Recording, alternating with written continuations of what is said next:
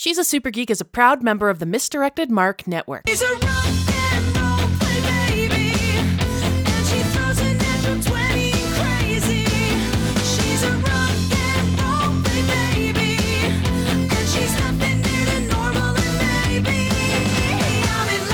Listening to episode 85 of She's a Super Geek, the actual play RPG podcast highlighting women as GMs. Hello, I'm Emily, and on today's episode, my co host Senda and I are joined by Megan Dornbrock to GM Iron Edda, currently on Kickstarter. Also joining us as a player is Iron Edda's creator, Tracy Barnett. Before we get started, a special thanks to all of our patrons, and especially today, Josh Wilson, Ariel Weiss, and Time Paradox. Thank you so much. Sass Geek would not exist without you. Hey everyone, welcome to She's a Super Geek. On today's episode, we are super duper lucky that um, my co host Emily and I are going to be playing Iron Edda, run by our um, always friend Megan Dornbrock. We've had you on a lot recently. I don't mind. No regrets. We're thrilled to have you again. and this is a game by Tracy Barnett, who is also joining us. Hey, hey. Is there anything that you want cool that you want to tell us about this game? We're expecting it to be on Kickstarter soon. I'm not exactly sure how it's going to line up with the release of these episodes, so we'll tell you about it in the show notes when we have the actual details. But uh, Tracy, what's the what's the pitch? The pitch is this uh, Ragnarok happens in the form of 50 foot tall metal dwarven destroyers rising out of the ground. Oh, that old story. yeah, that I mean, that old chestnut. Humanity says, Oh gods, oh gods, what do we do? And Loki says, Hey, I have this thing that I totally didn't steal from the dwarves that will let you bond the spirits of your bravest warriors to the bones of dead giants. And you all can make this your own personal Pacific Rim. Right. Thanks, Loki. Always helping. yeah, nothing has ever gone awry when you've uh, trusted Loki with something. never, never. Fantastic. So that's what we're playing today. We're going to be playing Iron Edda. This is a system that is fate accelerated based on the Dresden Mantle system. And with that, uh, Megan, if you are ready, I think I can hand it off. Sure. So uh, I am going to be running this game uh, for Emily and Senda and Tracy, who wrote it, which is not at all terrifying. Um, it's going to be great and wonderful because everybody here are friends. Oh, yeah. Well, I mean, that's a little strong. I mean, I know we've been podcasting for like over three years, Senda, but I'm Senda. I think you need to like call the post office and get those friendship bracelets returned. what's funny is I was actually on Amazon yesterday and it was like, hey, look at these beautiful friendship rings. And I was like, oh, that's so adorable. And then I thought, no, that's too much. Hey, we're going to play a game. You might be friends in the game. Mortal enemies. You could do that too, honestly. So we are going to. The game starts by building your holdfast, uh, which is more or less where you all are going to be, um, kind of the center of your world here. Playing characters who are Viking-ish, usually humans, although there are exceptions to be made, uh, if, if that so interests you a lot of this is collaborative. It's it starts with a lot of collaborative world building, answering questions, making a map, sort of fleshing out your world because every game of Iron Edda is going to be a little different. You know, every group is going to play differently, even though some of the rules of the world are the same. So we start by building our specific version of this world, and then we're going to kind of find your characters along the way. So we have a presentation sheet that we were working within, and I'm just going to go ahead and say, for the sake of ease, to uh, orient this as we would a map, uh, the top is north, bottom is south, and so on and so forth. Uh, and we will. I'm. I'm sure we could possibly make this. Uh, this what will eventually be a beautiful drawing uh, available. It's going to be gorgeous. yeah, this is an audio medium, so we'll try to describe as best as we can along the way. Yes. Cool. So we start.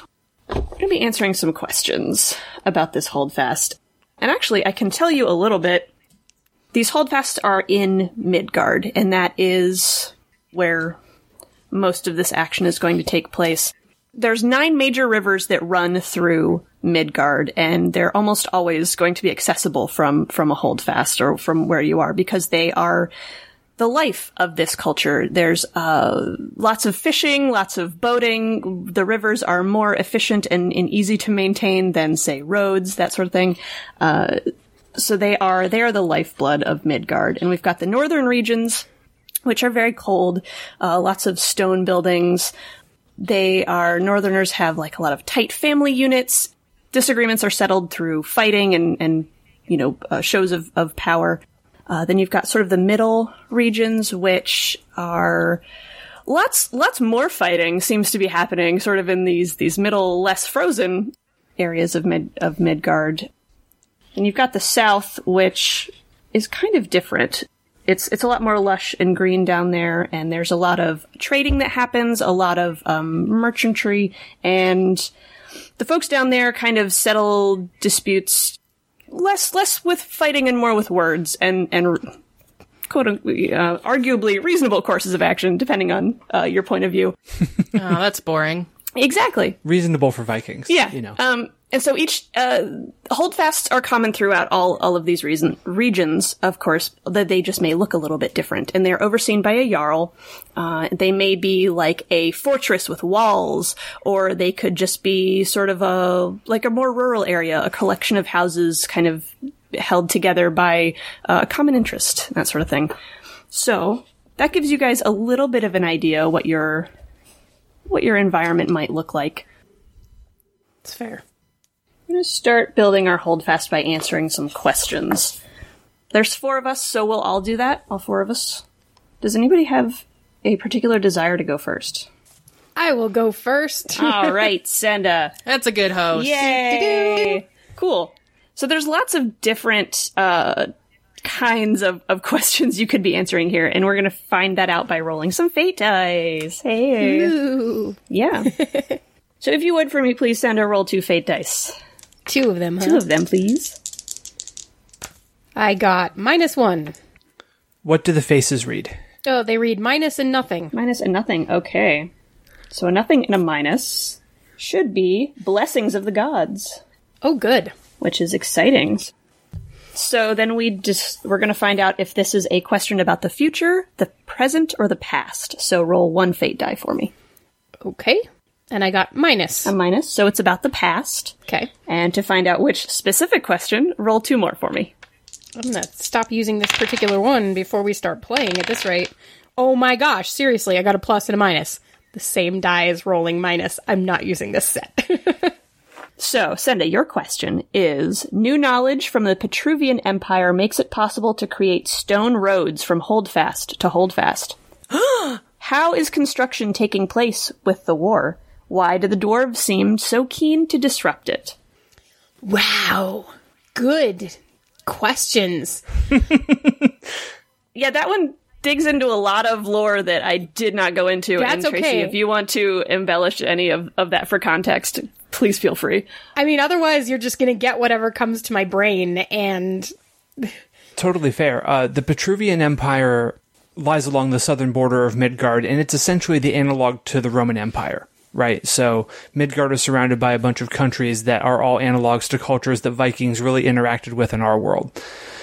So the roads in question, um, you know how there are still like concrete style roads that the Romans made that are still Yep. like functional Yeah. somehow? Yep. It's that stuff yeah, yeah. and and now we're getting this knowledge somehow, which probably means we're in the southern part of Midgard. Yeah, that's what I'm Yeah. thinking. Uh, from there, as Megan was saying, the floor is yours. Okay, now I'm sorry because you have to read the question again. just the last part, the question part. Uh, how is construction taking place with the war? And why do the dwarves seem so keen to disrupt it? Right. So um, there's actually basically teams of people. Um, they're sending they're sending folks out as both builders, basically with um, a troop of armed guards with them every time. Um, and, and it's a pretty big troop of armed guards at this point because it's been an ongoing issue that the dwarves do want to destroy the roads.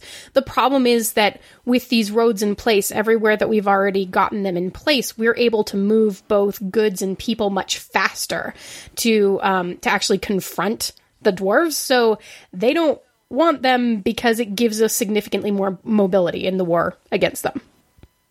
So it's like one of those key points they're trying to take out to make sure that, you know, that we don't get the upper hand.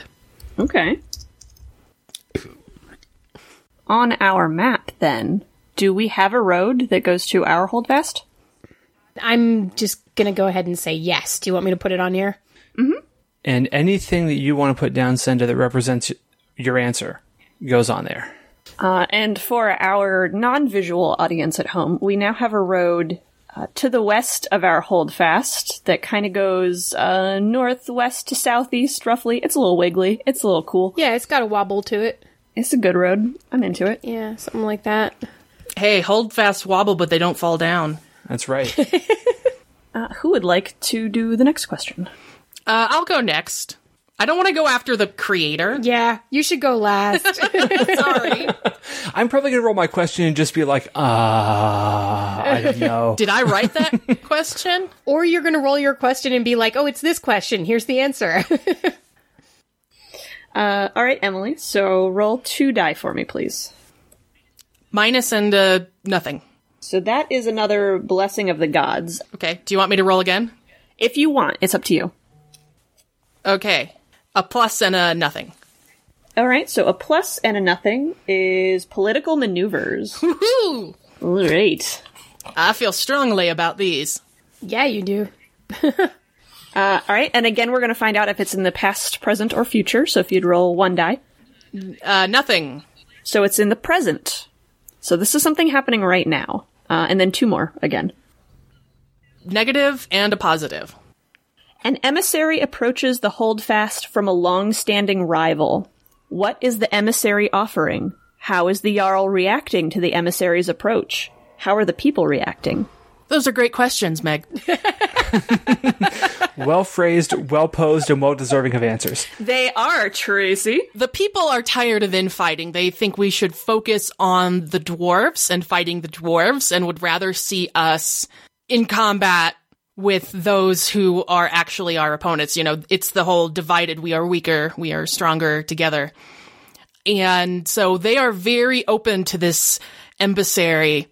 I'm going to say this emissary is a holdfast to the north and they really want a road built between their holdfast and our holdfast because we have a you know we got a road but the jarl is not convinced the emissary is making they they, didn't come alone they came with with, with some gifts and of course they're not you know extra, extremely lavish or extravagant they're very practical gifts given the situation we're in so, and promises of sharing crops and sharing labor. And the, the people are on board. The Jarl is not. And the emissary, but the emissary is still there. The emissary thinks that they can win over the Jarl. Was that all the parts of the question? I think so. I think that's pretty good for right now. We might explore more about that. So, uh, so they're still here in the holdfast. Do you want to mark that in some way? Sure. So they're in a, I don't want to say secured area. They're actually in the least secure area because we don't want them to go into the secure area because the Jarl is like, hey, no. So they're like in visitor quarters that are out by the road. And the emissary's name is um, Kelvin. Okay.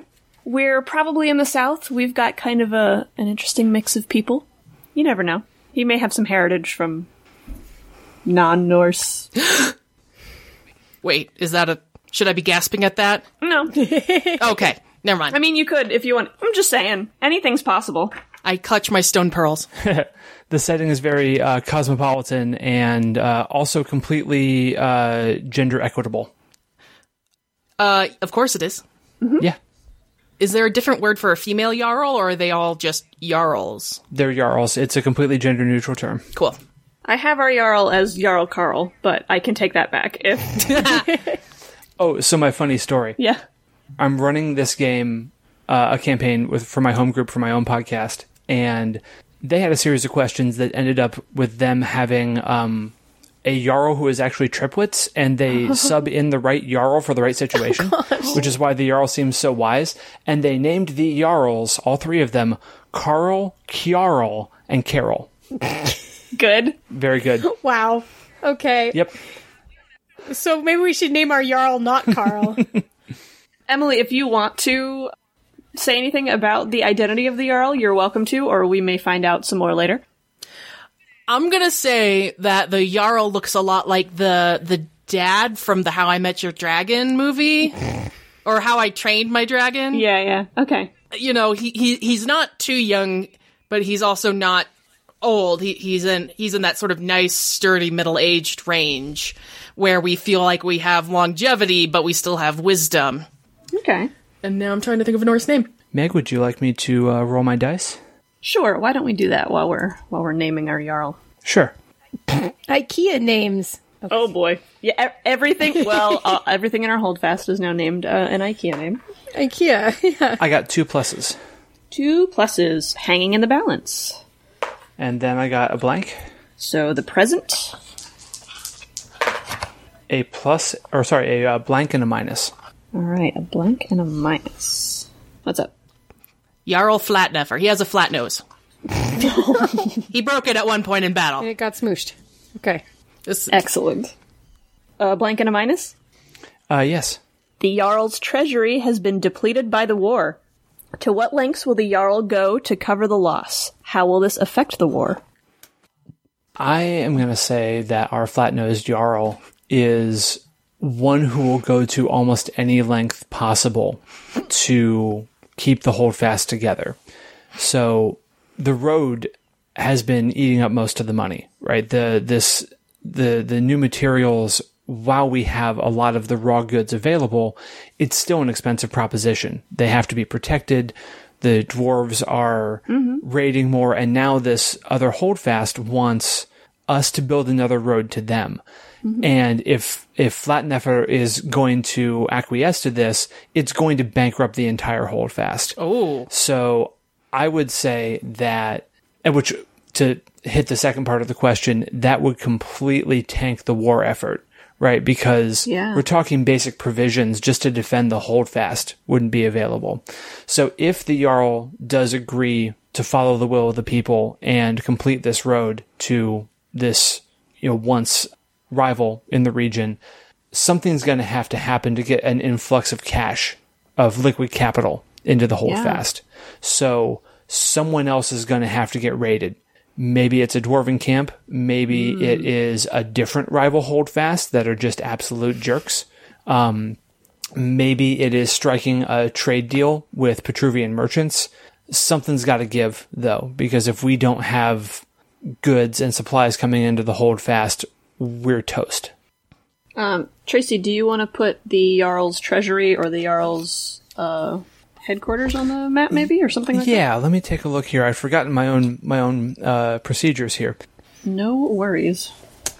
I'm actually just going to get a a funky little shape up over here and label it as the site of needed raid slash trade. Yeah, yeah. So wh- wherever whatever needs to happen, it's going to happen over here. Um, I don't know what this space is geographically. We can decide, or Meg can decide as we're as we're doing this. Um, and then uh, just for for fun and and interest, um, I'm going to draw a line here real quick, and I'm going to say that it's at least two days travel between the holdfast and whatever this place is, be it a trade meet or something else. All right. There we go. Two days travel. Since we have, since our map is very abstract. It it is very abstract. Yeah, and it also doesn't use the road. Yeah. Important to note that Yep. whatever whatever this place is, it's overland. Right. Then let's see. Let me do a question as well, so we have some more to work with.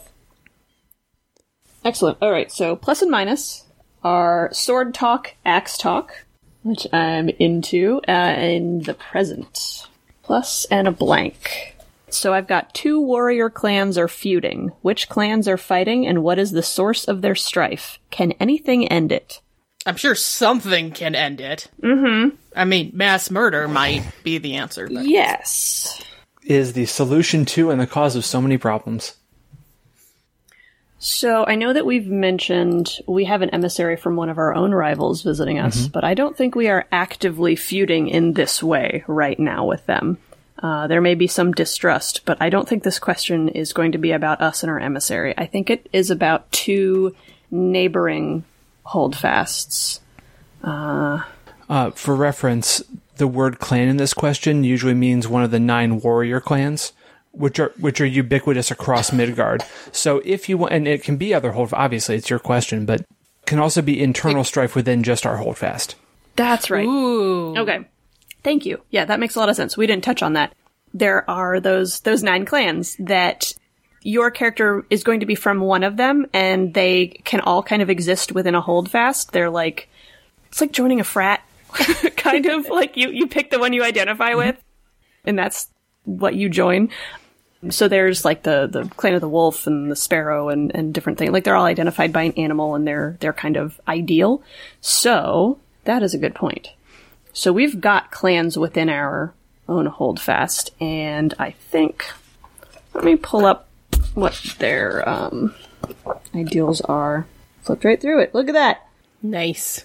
Senda, you mentioned that the the road building they have to be guarded. Yeah. And so I think our dispute is between the clan of the bear and the clan of the snake. And there is a difference of opinion on how our resources need to be protected. From my understanding, so clan of the bear, powerful and proud, the bears are the most widespread clan. Uh, they're natural leaders. Bears protect any in their territory.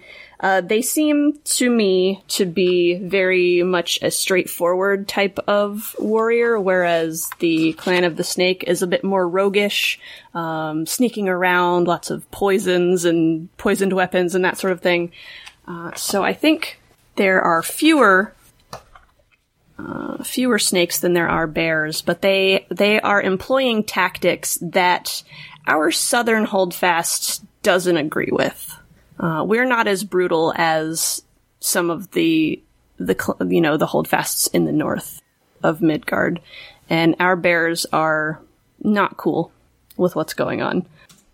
I think right away the the thing that's going to end it is the need to be doing this job at all to be protecting the roads as, as severely as we are. Um, but that's not going to happen anytime soon since we're protecting them from the dwarves. Long term goals. Yeah. Yeah. so I don't, so I think, yeah, I think this can end, but it's not going to be anytime soon unless somehow we can come to some sort of compromise on, on how to do this task. I'm trying to think how to best mark this on the map. Um, I think we've got. Oh, I see down here. So that is actually a pretty good having uh, an encampment outside of our holdfast that's sort of along the road, maybe where some construction is taking place currently.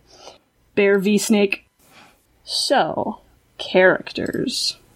We have put down a lot of interesting information about our holdfast and this uh, and, and our peoples within it. And so your character could be the Jarl. Your character could be uh, one of the Bear Clan who's in, involved in this feud. It could be the emissary, or or someone completely different. But now that we've got a sense for uh, some of the people within this holdfast, you can take it from there. What what seemed interesting to you that you would like to explore with your character? Um, so that's how we do this starting with kind of a an overall um what's it called? High concept? Yes. Thank you. Yeah. Um, we'll need to each pick our destiny first. oh, okay. Yes. That way we know sort of who we're shaping into the situation. Um, and I will say that for a one shot, some of the more challenging uh, ones to integrate in are like the crafter, the farmer, the merchant. Um, I, I will also add the bandit into that mix, even though that's what I'm leaning towards, just because I want to see it in play. Well, you're allowed. You know things. Fair so- enough. Oh, good. I was looking at the skald. Yeah. Yeah. The Skald is great for a one shot. Um, so is the Rune Scribed and the Shear, the Seer and the Bone Bonded and so forth. Those others are just better suited for campaign play because they're a little bit slower burning. So we've got Skald is sort of like a bard. Yeah. We've got a seer, which I mean is exactly what it sounds like. Bone bonded being the the warrior that is bonded to the bones of a giant, and you have to kind of compete with the the leftover essence of that giant. Sorry, you you guys actually both already have things that you're leaning towards. I'm now with those constraints thinking about how to do this. Be a bone bonded. Yeah, I'm kind of thinking I should just be that because it's sort of like the one of those like really key differentiated class things Yeah. for this game in this world. So And it's important for the setting. If you want, you can be the bard and I'll be the bone bone bonded. no, I'll be the bone bonded. I'm totally fine with that. Thank you. I've been playing a lot of punchy characters recently. Yeah, no, I'll play punchy character. Send a smash. Send a smash. I'm going to give the bandit a shot because that I think is going to be a lot of fun. And we can always force plot. Okay, so let's talk high concepts. This is sort of your most true thing about you. Tracy, can I ask you a question setting wise? Mm-hmm. So, um, reading through this, do you, you can rearrange your giant's bones? Wow. Sweet. Uh huh. Um, so, but it, but you actually summon that. So, like day to day, you are normal sized and normal person. Yep, just a person. And then whenever you check a box of your Summon the Bones condition uh, for that scene, you can operate at giant scale uh, because the bones rise up out of the ground. Your body gets covered in a fire, the color of your choosing. You choose it once, and it's always that color. Uh, and then literally, it's like Pacific Rim. As you move your arm, so does the giant move. Right. And are you contained then inside of the giant? You float in the rib cage. Yeah. All right. Uh huh. okay. Good. Um cool. having clarified that. I'm also super into like what the bone bonded equivalents are in other regions. It's it's very cool. Like if you're an elf, you like fuse with a tree. Uh huh. so um so I guess uh would it be reasonable of me to say something like my physical self doesn't have to be able to take the actual strain of like the bone bonded itself, right? No, no, not at all. Right. So, okay, sorry. So, thinking about my high concept. That's where I'm going. the one thing to keep in mind, which may not come up in a short game, is that your giant has a worldly desire, Yeah. something it misses about being alive, and to get boxes of some of the bones back, Yeah. you have to indulge in that worldly desire. Right. So maybe think about what your physical form can bear in that regard. Right. Well, that just made me like laugh evilly, is what that did. Uh-huh. Because, like, oh. If this is exactly what Senda just asked, I apologize. Are the the Bone Warriors? Is this like a uh, a Gundam Wing thing where you jump into the suit? Yeah, you you just you just summon the bones and they rise up out of the ground. Uh, let's see. I think I'm a former spy. So I, I really like this. I saw this on the name site. It's not it's not an Old Norse name, but uh, it's Yennefer. Mm-hmm. So I think um, Jarl Yennefer is our northern neighbor. So I think I was a bard up in her place, Yeah. feeding information down to our guy, Yeah. and found out, chased out, and now I'm waiting on my paycheck. I am thinking my high concept might be something like though she be s- but small, she is fierce. nice. Tiny but deadly. Yeah, exactly. That could work. I'm gonna go with that for the moment, and then if I get more specific as we go, then I will update. Okay. Um, mine is going to be disgraced former Huskarl. So I was at one point in time like the right hand person to a Jarl. Maybe not this Jarl, a Jarl at some point in time. And I left that life for one reason or another. And the shame lingers with me. So banditry is all that is left me. Ooh, okay. and I've got a name for myself, which is Grin of the Fells. Oh, names, names, names. Tracy always comes up with really good ones, so Also, aspects are kind of like my superpower. So, if you need if you need help, Well, you've been, you know, doing it a bunch. I've been doing aspects for Iron Edda for about five years now. It turns out. Yeah. Turns out it's a thing you get better at with practice, right? Mm hmm. I came up with greedy ex spy thrill seeker. Mmm. I feel like I should get more specific about my concept. Is that too much for a high concept? Yeah, I don't think so. I think mine is actually not specific enough, is what I was saying. I might break, break Thrill Seeker out into your trouble, but Yeah. Okay, I'm gonna use a name that is dis- it's distinguished as masculine, but I'm going to not play a masculine person. Hey, live your life. I know, right? I'm such a rebel. So I'm gonna use um Linny. What else gets kind of that idea? Well, I mean, it's it's tiny, eh, tiny but deadly, and um, it's just I feel like there should be something in there about my background, which I haven't figured out yet. If you want to be part of Clan Bear, I'm totally part of Clan Snake. Oh hell's yeah, that's a thing. I feel like I'm actually playing the character you normally play, Senda. Uh huh. Well, the other thing, Senda, is you actually don't have a clan anymore. Oh right, I don't, but I used to. Yeah. So maybe even having been from the same clan is as dramatic. Right, Wait, why don't you have a clan? Because I have a giant instead. Oh, okay. Sorry. I missed that part. When the giant bond was formed, her bond with the clan was broken. Fair. Okay. That's, that's what happens when you have a giant skeleton. You don't need a clan. people don't like you very much anymore because you're too powerful and scary. Mm-hmm. So I think she was a bear, but she was really like tiny. Yeah. She's pretty diminutive, and so nobody ever took her seriously. And now she's got this like giant skeleton thing. I think her trouble is going to have something to do with like a short temper about being not taken seriously. Yeah, you're looking for respect through power. Yeah, That always works out. uh, always. Now you see my true power. Yeah, that's my trouble. And I mean, for a high concept, hot tempered former bear, Yeah, like that's. I think that's what it's gonna be.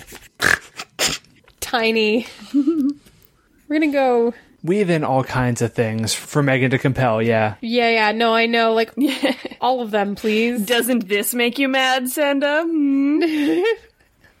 I don't know. Drop me a fate point. How is this for uh my trouble? Thrill seeking compulsive liar. Yeah, that seems like a good one. Mm-hmm. That's a lot of trouble. I made a great spy until I didn't. I'm a greedy ex spy, thrill seeking compulsive liar, snake. Snakey, snakey, snake. Okay, since I don't get a clan, what do I need to put down for the giant bond? Giant's name? It is an aspect that describes your relationship with the giant that lives in your head. Okay, so like how I actually interact with mm-hmm. That presence in a very headspacey kind of way. Yeah. Uh huh. Very headspacey. Right. Yeah, it could be really good or really bad. Ghosts in the headspace. Yeah, the bo- the bones can come and go, but the giant is always with you. Oh, good. Like 100% always with you. Maybe they're a bad influence. Maybe you're best friends. Right. Maybe you're like a, a bickering married couple. I know I kind of was leaning in that direction. I was kind of suddenly envisioning them in my head like my cat. Like just they're constantly in the way. And yes. Constantly like I, j- I need to go there, like whatever it is, but I'm not sure how to turn that into a mental space instead. So bickering married couple might be the correct way to do that. Or always in my way. Because that can cut both directions too. yeah, that's really true. But like I th- it's one of those weird like we're companionable because it's been you know a while. But it's like too many chefs in the kitchen. Like you know, somebody's already t- always trying to get in the silverware drawer. Like while you're cutting on the counter, Too that's over many the silverware. cooks. too many cooks. I think that's what it's gonna be. Too many cooks in my mental kitchen. Yeah. What's your trouble, Senda? My trouble is now you see my true power. Hmm. Yeah. Excellent. All right. And Emily, would you like the aspect to go along with the snake clan in your little box there? Sure. Where in where did it go? Uh, right under trouble. Oh, okay. I just put snake. Yes. Yep. There you go. Hide, wait, strike, bite. Oh, yeah. uh, and I went with uh, Clan of the Sparrow for mine, uh, which is Words of the True Weapon. And did we talk about your trouble? Because I saw you sneak that in there. Oh, you know, we didn't talk about it yet. I went with what is probably like both the easiest and one of the richest troubles you can do in Iron Edda, which is Chosen of Loki. You could do Blessing of Loki or Curse of Loki. It all equals about the same thing. Uh, yeah, so I went with I went with Chosen of Loki for my trouble. Probably has some reason that that ties into what their disgrace is. Pronouns are they and them for whatever it's worth. Okay, yeah, why don't we mark that on this sheet too, so I know. Sorry, I was researching Nordic instruments. Like you do. I mean, that's important because the next thing is your sacred item, which is going to be something that is important to your character, uh, like either a physical thing or it could be something a little more um, like ephemeral. And it, it should be something important to you, something that connects with your past, uh, but also something that I can use to compel you. So would something like um my uh oof. Well, let me let me give you the ones from the examples from the the text. Then, uh, it could be my father's axe, the jarl's armband. Could be something like my mother's last words. The item should have history to it. Actually the thing I was gonna throw out there is I was gonna say um my mother's runestone necklace. I was just about to make her deceased, but I shouldn't do that to myself today. So sorry. that was a, that was a an internal in my head X card is what just happened. She's retired to the countryside. I put her out to pasture. She put herself out to pasture. No, I think she's actually a seer. Oh, okay. That's cool. She doesn't go outside the holdfast anymore. I'm vacillating between one of these Norse lyres, which are different than I think of a lyre, which is super cool, or a um, pan flute. But I like lyre. I think that that's very Norse.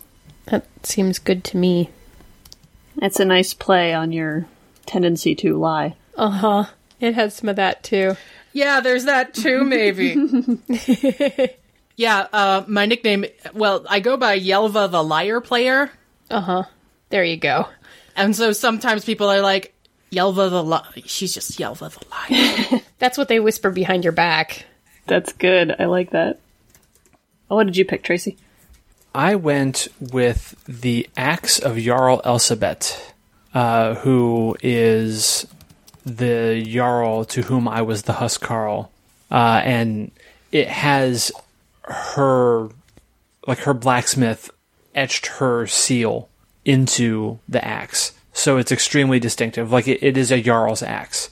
And it looks like nothing but that. So whenever it's drawn, it you know draws eyes and, and reminds everyone of All right. of the past that that uh, Grin has. Cool. So the group aspect, these are your bonds, kind of like from other games. They're going to go in one direction. So wh- whoever basically has an idea first for their their connection to another player, as there's only three of you, it's going to go. And yeah, let me see if here we go. Yeah, every every group aspect will have another character's name in it. So, uh, like Narfi saved my life, or Osgrid owes me big. yeah, this coming from the former bear. And of course, yes, pulling from previous plot threads, highly encouraged. Snake and Bear. I think she saved my life. Yeah, I was like, actually, I was actually thinking you owe me big is what I was going to put down. So what happened with Jarl Yennefer was I got found out as a spy and a liar, uh, and had to run for my life. Luckily, Linny was nearby, and I ran into her uh, while I was being hunted, and she took out the entire hunting party. So I am a compulsive liar with a life debt. Yeah, and I don't let you forget it. Yeah. Okay, so you guys have your your group are pointing at each other right now. Yeah, is that okay? No. Or do we need to? We should point one of them. So yeah. I can have the life debt to you, and then you can you can have something with Grin. right. So then I'll come up with something else. Because you can tie all of that up into one of these, but we can't have both of them being it. Yeah. No, I typed it first. and then she typed it too. Mhm. Oh, I saw. Don't make me turn this roleplay around. I can have a different one. No, no, no, no, no, no, no, no, no, no, no. I already erased it. It's digital. okay. Uh huh. I know. I already erased it. Okay, so let's see. Grin of the Fells. Let's see. What would I do with them? Could Grin be related to the giant in your head? Or the bones? I don't know if that makes any sense in terms of the setting. Uh, not really. All right, that's it. If I'm being honest, yeah. Um, but I could easily have had some responsibility in your getting the bone bond. Yeah. That's totally a thing since I'm the chosen of Loki. Oh boy, yeah. Well, how people gain bone bonds is is also left up to a lot of player determination. Right. So shrug. Cool. I think that you. Um. I th- so here's what. I, mm, let me know if this makes sense. I think you actually imbued my mother's necklace, Okay. Which I always wore already. Right. Like it's a. It's like a little stone that has the runes on it for destruction and luck. And I just like on a leather thong around my neck. And I think that like you maybe had a Loki moment. Uh-huh. with my necklace. So the necklace is actually um, the thing that allows me to summon the bones. So it is an external Yeah. thing that's on my person all the time. And then like the the personality of the giant like lives in the necklace. So I have a physical manifestation like that I can like yell at or something. Cool. So yeah, It's your magical girl transformation item. Giant bone jewelry makeup. And then my fingernails shine and then my hair gets really lustrous and turns pink. With blood. right and like giant curls. Yeah, no. My giant's hair is fabulous. Okay. I'm going to try and keep that part under control. I'm not gonna make you. Like, yeah, and, and I'm not I'm not pumping the brakes on that particular vehicle. Okay, so I would say Grin imbued my necklace is not maybe the right word. I haven't come up what is the right word for like on the like leather thong like it's like an amulet or some amulet Choker? might be like I'm not envisioning a choker. Jeez. Maybe just uh rather than focus on the physical description, like grin bound me to the bones. Right. Yeah, that makes more sense. And and I have a, a question that I just want to personally know as the person who's playing Grin. Yeah. Was this something you chose? Or did it happen to you? That's super duper interesting. And I actually think the answer is that in the moment I chose yes, but in any given moment, it was a yes that was given at a moment of hot tempered reaction mm-hmm. that I have since regretted off and on, depending on where I am in my emotional state. Wonderful. That's fair. I like the consent and also the regret of the choice. Right. Like, I gave you consent, but it was not consent made with a perfectly clear head, right? Right. Well, and that means that for my group aspect, I need to loop back around to Yelva of the Liar. The of is very important. Yeah. Uh, if Yelva is cool with this, I know why Yelva left her previous holdfast. Other than I was a spy who got chased out. Right, but I would imagine you don't make that public knowledge. Um, no. The actual specifics, I mean. I know the real deal. Were you the one who betrayed me? Yes, I am totally the one who betrayed you. Because Yennefer and Elsabet were partners and co ruled that holdfast. Oh, there you go. Yeah. Nice. I was the Huskarl and I was loyal to Elsabet, and you were the spy and you were loyal to Yennefer, and I outed you, and everything blew up around us, and we both had to get the fuck out. Yeah. okay, so I was Yennefer's spy against Elsabet? I'm pro- probably not against Elsabet, Oh, okay. but obviously, if you're a spy and I'm. Your loyalties conflict, right? Mm-hmm. Sure. And I saw that you were double dealing with somebody, whoever it might, probably not Elsabet, but someone. And so I lit the match that burned down that whole situation. We'll see if I find that out. Fair enough. And I think to make it poetic, how about I burned the bridges behind Yelva? Mm-hmm. Yeah, that's a good one. I'm not here entirely by choice either. None of us are. Loki. it's our entire. I have this image of myself that Megan drew, and it's up on my bookshelf looking down at me. Mm-hmm. And it's me as Loki kittens. And every time Yeah. we say Loki, I'm like, but I am Loki. That's a different game, honey. I know, but it was so good. So I'm getting this picture of our holdfast as being sort of a refuge for uh Yes. Yeah, that seems accurate. questionable folks. Our our Jarl is uh very patient. Or he's he's very focused on something else. Also possible. So, Tracy, what you working on over there? Uh, well, so the the bandit has a few uh, extra things that they start with, and I wanted to have those available to you. So the first uh, one of the first conditions that the bandit has is called ragtag scoundrels, and it is a it's a single box condition that starts off marked, and the only time it gets recovered is if uh, something really bad happens to your bandit troop.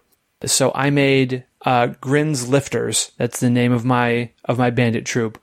Um, I made the mechanics super simple. Um, they're a little more complicated than this in practice, but I didn't want to mess with it for a one shot. So if they are thieving or grifting, they roll that at a plus two.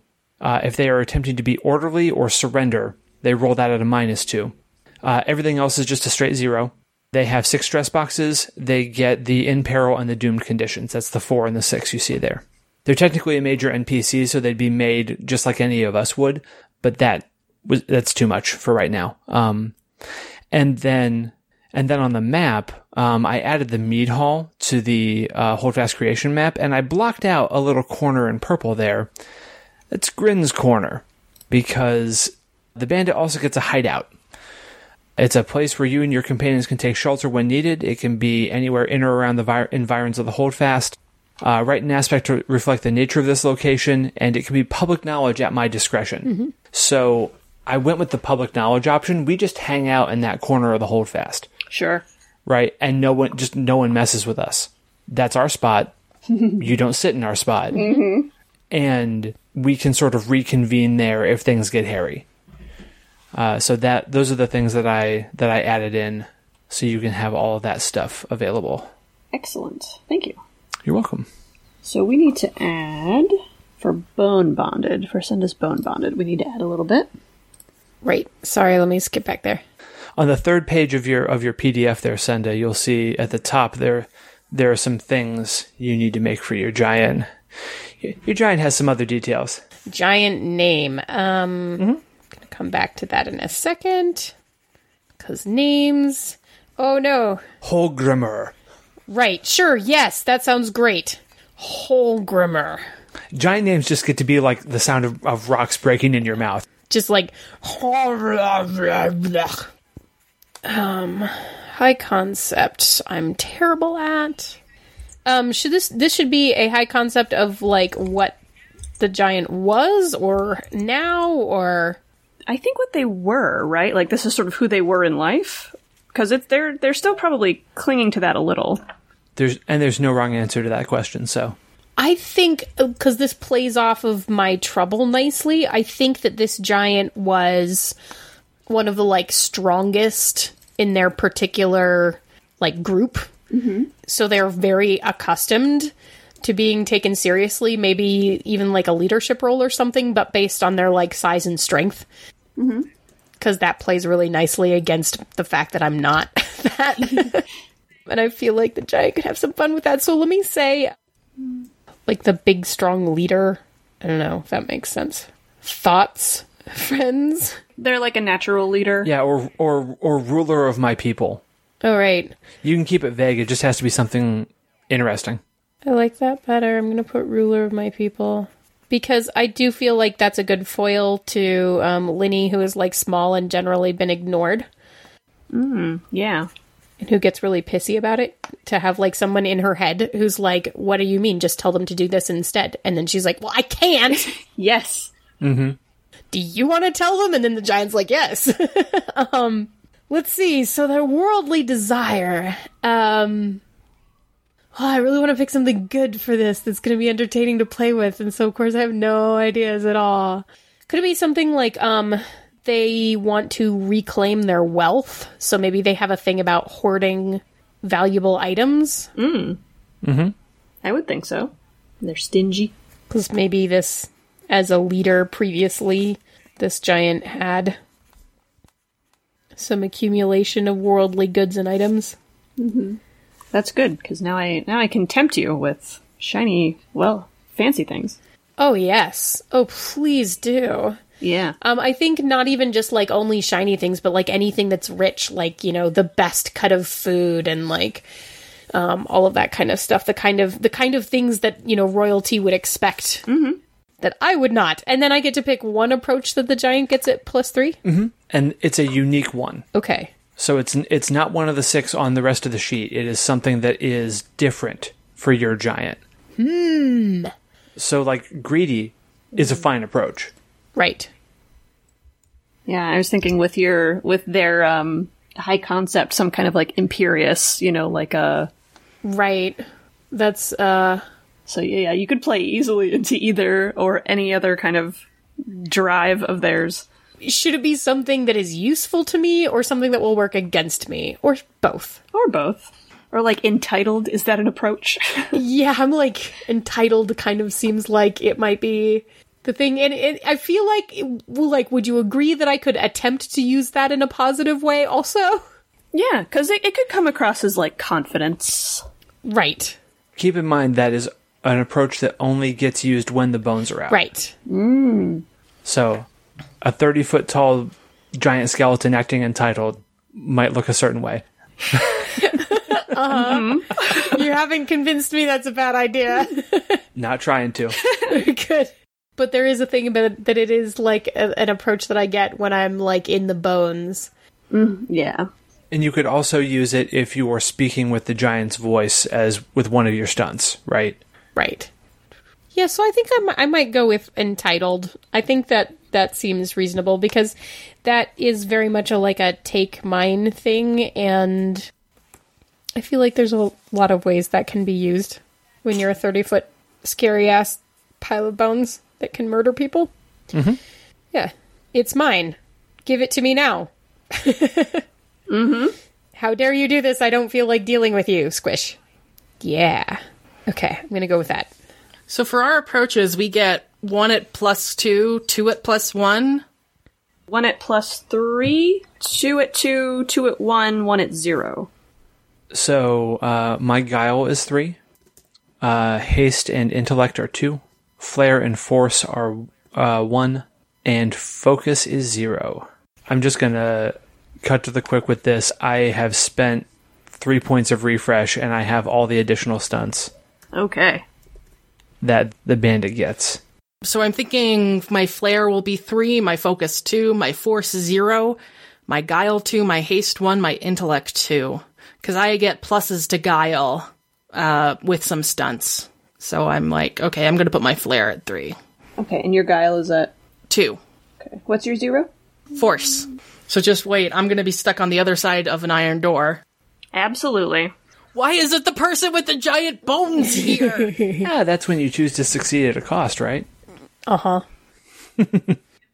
the cost being my arm is broken or something. And then Emily, we should talk about one of your stunts.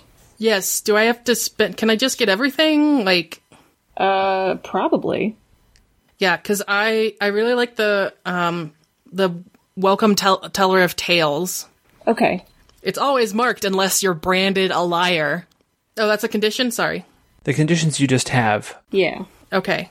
and you start with the stunts immortalizer and an open ear. Okay. Uh, those you automatically have. Cool. But on the first page, there are optional stunts. Oh, those are optional stunts. Yes, you can spend a refresh at character creation per additional stunt you wish to take. So immortalizer is what I was looking at that we should take a seat because you get special access to a place, person, or information you otherwise would not be able to access without a roll. Um, so we should figure out what that is. And you gain this access because of a promise to write a song or story about the being giving you this access. I mean, do I have to choose right now? Because if I have to choose right now, I'm just going to be like the Jarl. Uh, no.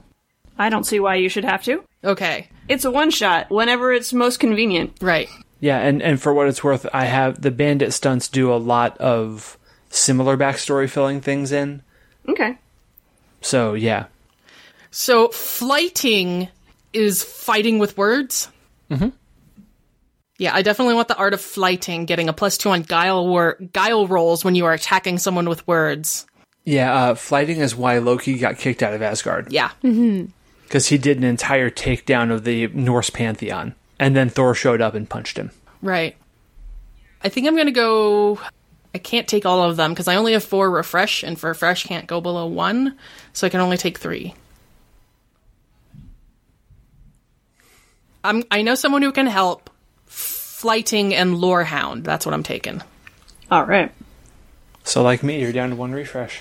Yeah, which I I honestly do not remember what it does, so that's fine. It's how many fate points you start with. Yeah. So here come the compels. right? I'll give up Lorehound. So I, I start with I start with two. So I've only got I know someone who can help in flighting. The stunts that are listed on the first page of the character sheet, those are the optional ones, yeah? Mm-hmm. I am going to spend one of my refresh, and that is to take Giant's Presence. Oh no, I clicked on it and it turned sideways. Why did it do that? Um, actually, you already have Giant's presence. Oh, do I? Uh, so on on the sheet under in the stunts box at the bottom, Yeah. You start with Giant's presence, knowledge of the ages. Oh, okay. Those are the ones that I start with. Yes. And then you can take the others. Reshape the bones is listed on there twice, and that's just a mistake on my part. Uh, Sorry, sorry. I misread. I was t- I said the words the first page, but m- I actually meant the second page Aha. because I am a crazy person. The first page has has your extra stuff on it. Yeah, I gotcha. So that's where you get next to the gods and power and so on and so forth. And Senda, if you have picked your approaches. I have. Are you ready? Yes. Okay, so I'm going to do plus three force. I know you're all shocked. um, plus two flair and guile. Uh, plus one haste and intellect, and plus zero for focus. Excellent. Sounds about right. It seemed about right. So we have a group with poor focus and a lot of guile. My focus is pretty good. You're the only one. Yeah. I'm going to take the Bondfire Channeler stunt so that I can summon the Soulfire even when I'm not in my Giant's Bones. Because I can do this, I get plus one to create advantages and overcome using Flair when I punctuate my words or actions with dancing flames. Yes! Yes! All of the yes. Your hair just lights up as on fire. That's going to happen. It's too cool not to take. So I think that is about it, if I'm not mistaken. How are you feeling, Tracy? I'm very excited about this Good. because I have not had anyone play the bandit yet. I'm probably going to like fi- fi- fiddle with all the knobs and dials oh, fair. That is fine. without like forcing it in the story. I I want to try and like use all of the abilities at least once if I can. Okay. And that's actually a pretty fair question for Emily and Senda too. What what would you like to do in this game? That's a good question. It's okay if you don't have an answer. I would like to find out in character that Grin is the one who betrayed me. Mm-hmm. Because at this point, I feel like we might not be friends, but it's definitely like, okay, I, I know you, so, and I might, I probably hang around his table a lot because they have good stories, the bandits. Um, and so, are, but I do have a question. Tracy, are you a bandit? Or Grin, I should say. Are you a bandit for our Jarl, or are you just kind of a bandit? The intent of the bandit uh, destiny is that they are they operate on the fringes of society. So I am not someone uh, good people associate with. The thing I wanted to explore with the bandit is the give and take that any bandit in like a medieval society needed to have because you've only got so much you can do with things that you steal and you have to have a society to steal from. So like there's a condition that like when you're when my desperation track runs out, right, and I get to mark that to do different things, I have to mark a condition called sucker that means I have to go back and hmm. seek shelter, food, aid, and support from the local community. And like take on debts to do that. Right. I have to owe people things. That there's an inevitable connection to society. So the bandit gets to ride high for a while, uh-huh. and then and then like they have to to do some real sh- some real shit for people before they can start riding high again. So no, I do not work for the Jarl. Okay. Sorry, that was a very long answer to a very simple question. He puts up with you. yeah, because at a certain level, even the bandit is part of the holdfast. And you weren't always a bandit. Used to be a huskarl. Yeah, there may be something useful about keeping you around. Exactly.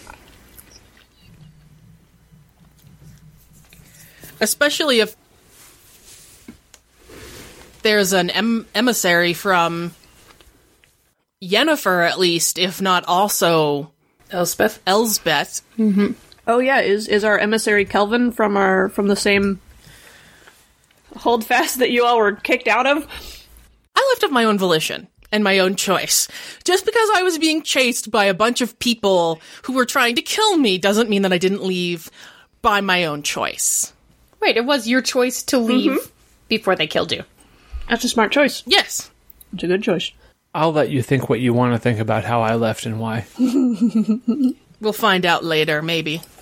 I'm sure people think all sorts of things. But yeah, definitely what I want to do is I want to discover in character that he was the one who betrayed me. They were the one. They, sorry, sorry. It's okay.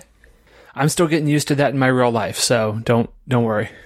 And Senda, is there anything in or out of character that you would like to do with this game? Either like like Emily's got some in character stuff that she wants to figure out, and Tracy's gonna punch at some mechanics and see how they hold up.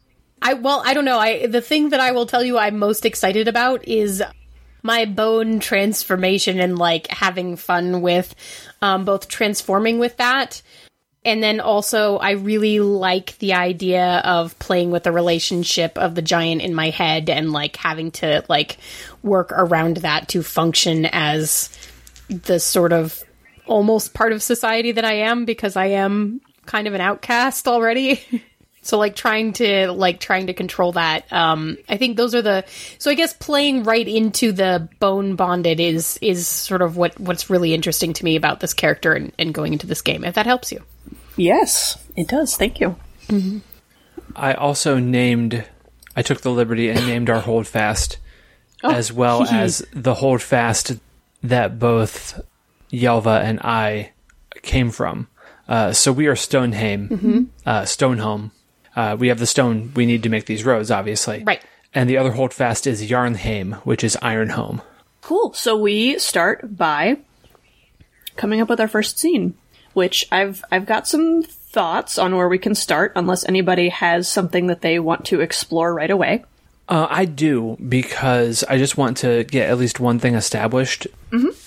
I've got the stunt ill-gotten gains, mm-hmm. and it's it's I, cr- I get to create an aspect that that reflects some type of score that me and my crew have recently gotten. Okay. And so I just thought that, that even before the first scene, maybe I just wanted to to figure out what that was and mark the boxes so it's already in existence uh, and in play when we begin Okay. Cool. I like that. given the current circumstances, I'm going to say that what we have gained is not material goods because those are in, in short supply around the holdfast, and I wouldn't be able to steal them easily. What I've gained is knowledge. Despite everything else that I've known, I think if it's not too much, I would like the aspect to be uh, Secrets of Yarnheim because they're coming to us. Mm. This emissary is here, Yeah. and I'm not part of their world anymore. I'm not part of like I, I straddle these worlds. Sure. And I get four invocations on that because I marked two boxes in my desperation track. It- Like we invested a lot of resources into gathering this information, Okay. and then I'll spend out the invokes as appropriate uh, situationally. Okay. Does that sound good to you? Yeah, I like that. All right, so Secrets of Yarnheim, uh, and I'm putting that on the uh, the fifth sheet there. I've got my invokes on it now, Cool. and uh, I'll also just put in smaller text my name so we know whose aspect it originally was. Perfect. I've got some secrets of Yarnheim. Beyond that, I don't have a, a need for the first scene. I just wanted to sort of get that out in the mix. Excellent. Okay. I'll put it out there again. If and if anybody had an idea for something that they want the first scene to be, I am cool with that. Otherwise, um, my thought was to just have things kind of the evening in the mead hall. We've got our emissary. That's exactly where I was gonna go. Seems like a good opener, right? Because we're all gonna be there. Yep. Uh, and we've got our emissary Kelvin. Most of the holdfast agrees with his proposal, so I think he's doing a little bit of preaching to the choir. You know, holding holding a little bit of court there in the mead hall and talking about the advantages of building a road to to Yarnholm. All of, all of the um, the benefits that could be had if only there was a road between us, and everybody is is uh, at least it, it, those folks in his immediate surroundings are, are very into it. Uh, as for whatever is happening in the rest of the mead hall, especially uh, Grin's corner, I'm sure is not as enraptured with this fellow. Now we're uh, we're sitting around uh, casting rune stones uh, like we would dice. Right? There's some kind of game that we're playing, but we're so low on goods and supplies in the holdfast that we're actually betting like little hardtack pellets. Right? Like we're betting food because things are so are so tight right now that like a copper coin's not going to do anything for us. If you can't buy anything with it, it's not worth anything. Okay. So yeah, we're not paying we're not we're not paying attention to the emissary. Forget that guy. He's a nerd. Uh, let me think here. We've got a jock. Mm-hmm. We've got a whatever you want to call the the bandit Uh, auto auto shop. auto shop. Oh my god.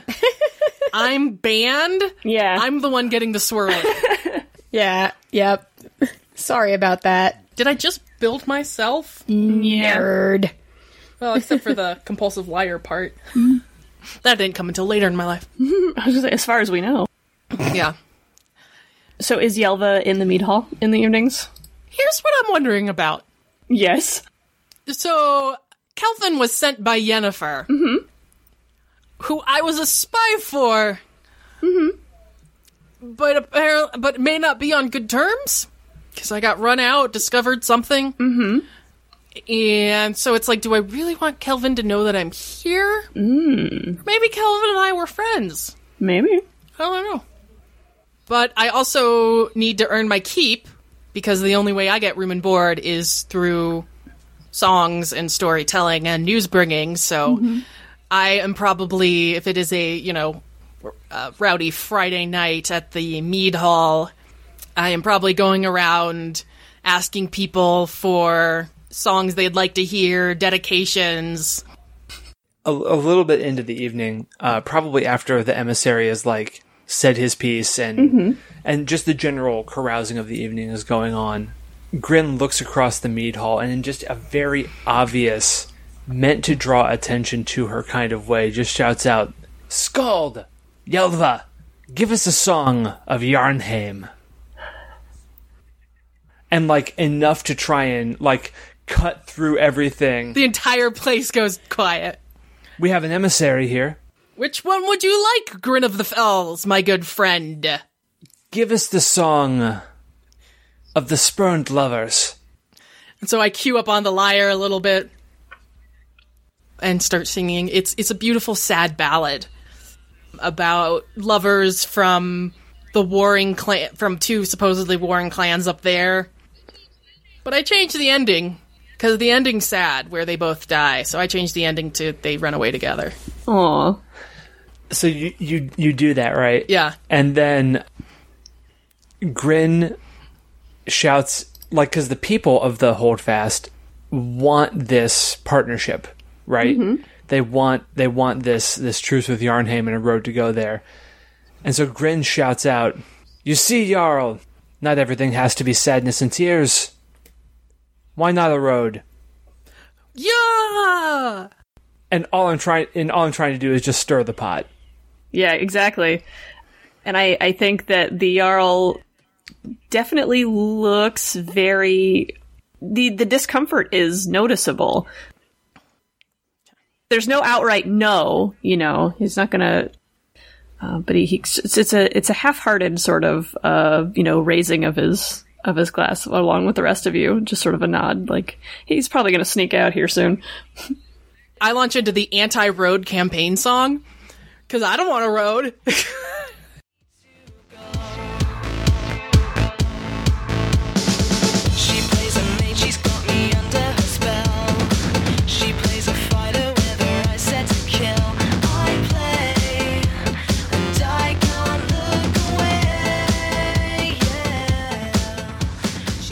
We hope you enjoyed episode 85 of She's a Super Geek. If you liked what you heard, please go ahead and give us five stars and a review on iTunes, Stitcher, or any other podcast app. Find us online at sasgeek.com and on Twitter at sasgeekpodcast. You can find Iron Edda on Kickstarter starting today, July 24th, 2018. Our theme song is Rock and Roll Play Baby by Kieran Strange. Find more music, tour dates, and merchandise online at kieranstrange.com or on Twitter at kieranstrange. If you like She's a Super Geek, please check out other podcasts from the Misdirected Mark Network, like Gnomecast. Several gnomes from Gnome Stew get together to talk about a gaming topic and themselves a bit, in an effort to avoid being thrown into the stew and entertaining you. Thanks for listening.